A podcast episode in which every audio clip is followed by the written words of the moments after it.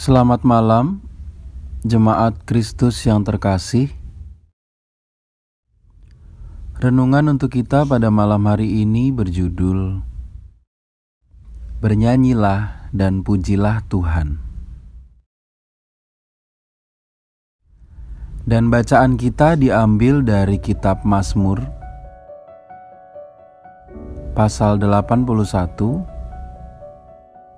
ayat 2 sampai ayatnya yang ke-8.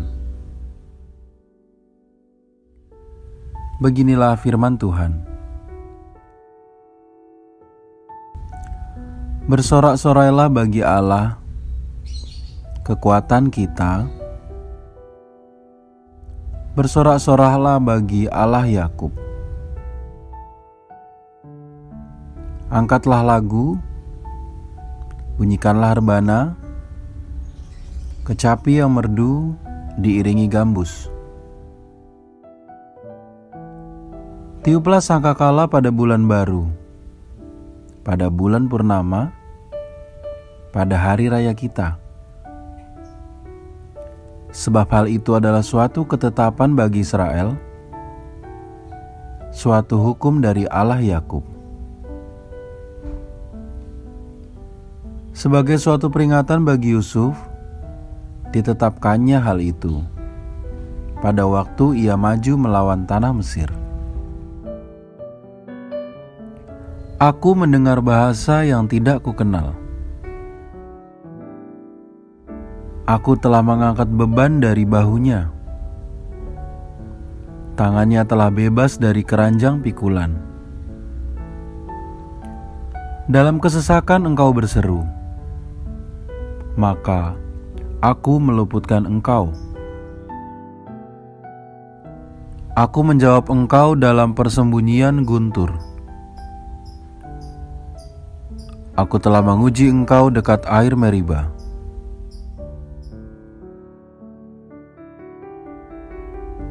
Kenapa dalam ibadah kita banyak nyanyian dan juga pujian kepada Allah? Pernahkah kita mencari tahu akan hal ini?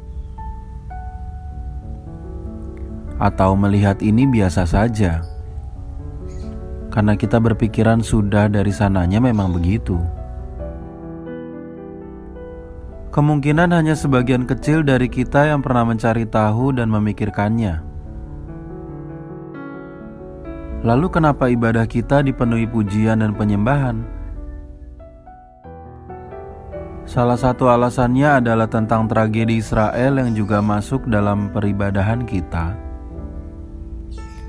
Dan dalam tradisi Israel, mereka menciptakan lagu, memuji, dan menyembah Tuhan sebagai wujud syukur atas apa yang sudah dilakukan. Misalnya, dalam kisah ketika mereka keluar dari tanah Mesir dan juga dari pembuangan di Babel. Bandingkan juga dengan kitab Mazmur yang telah menjadi bacaan kita selama beberapa waktu ke belakang ini.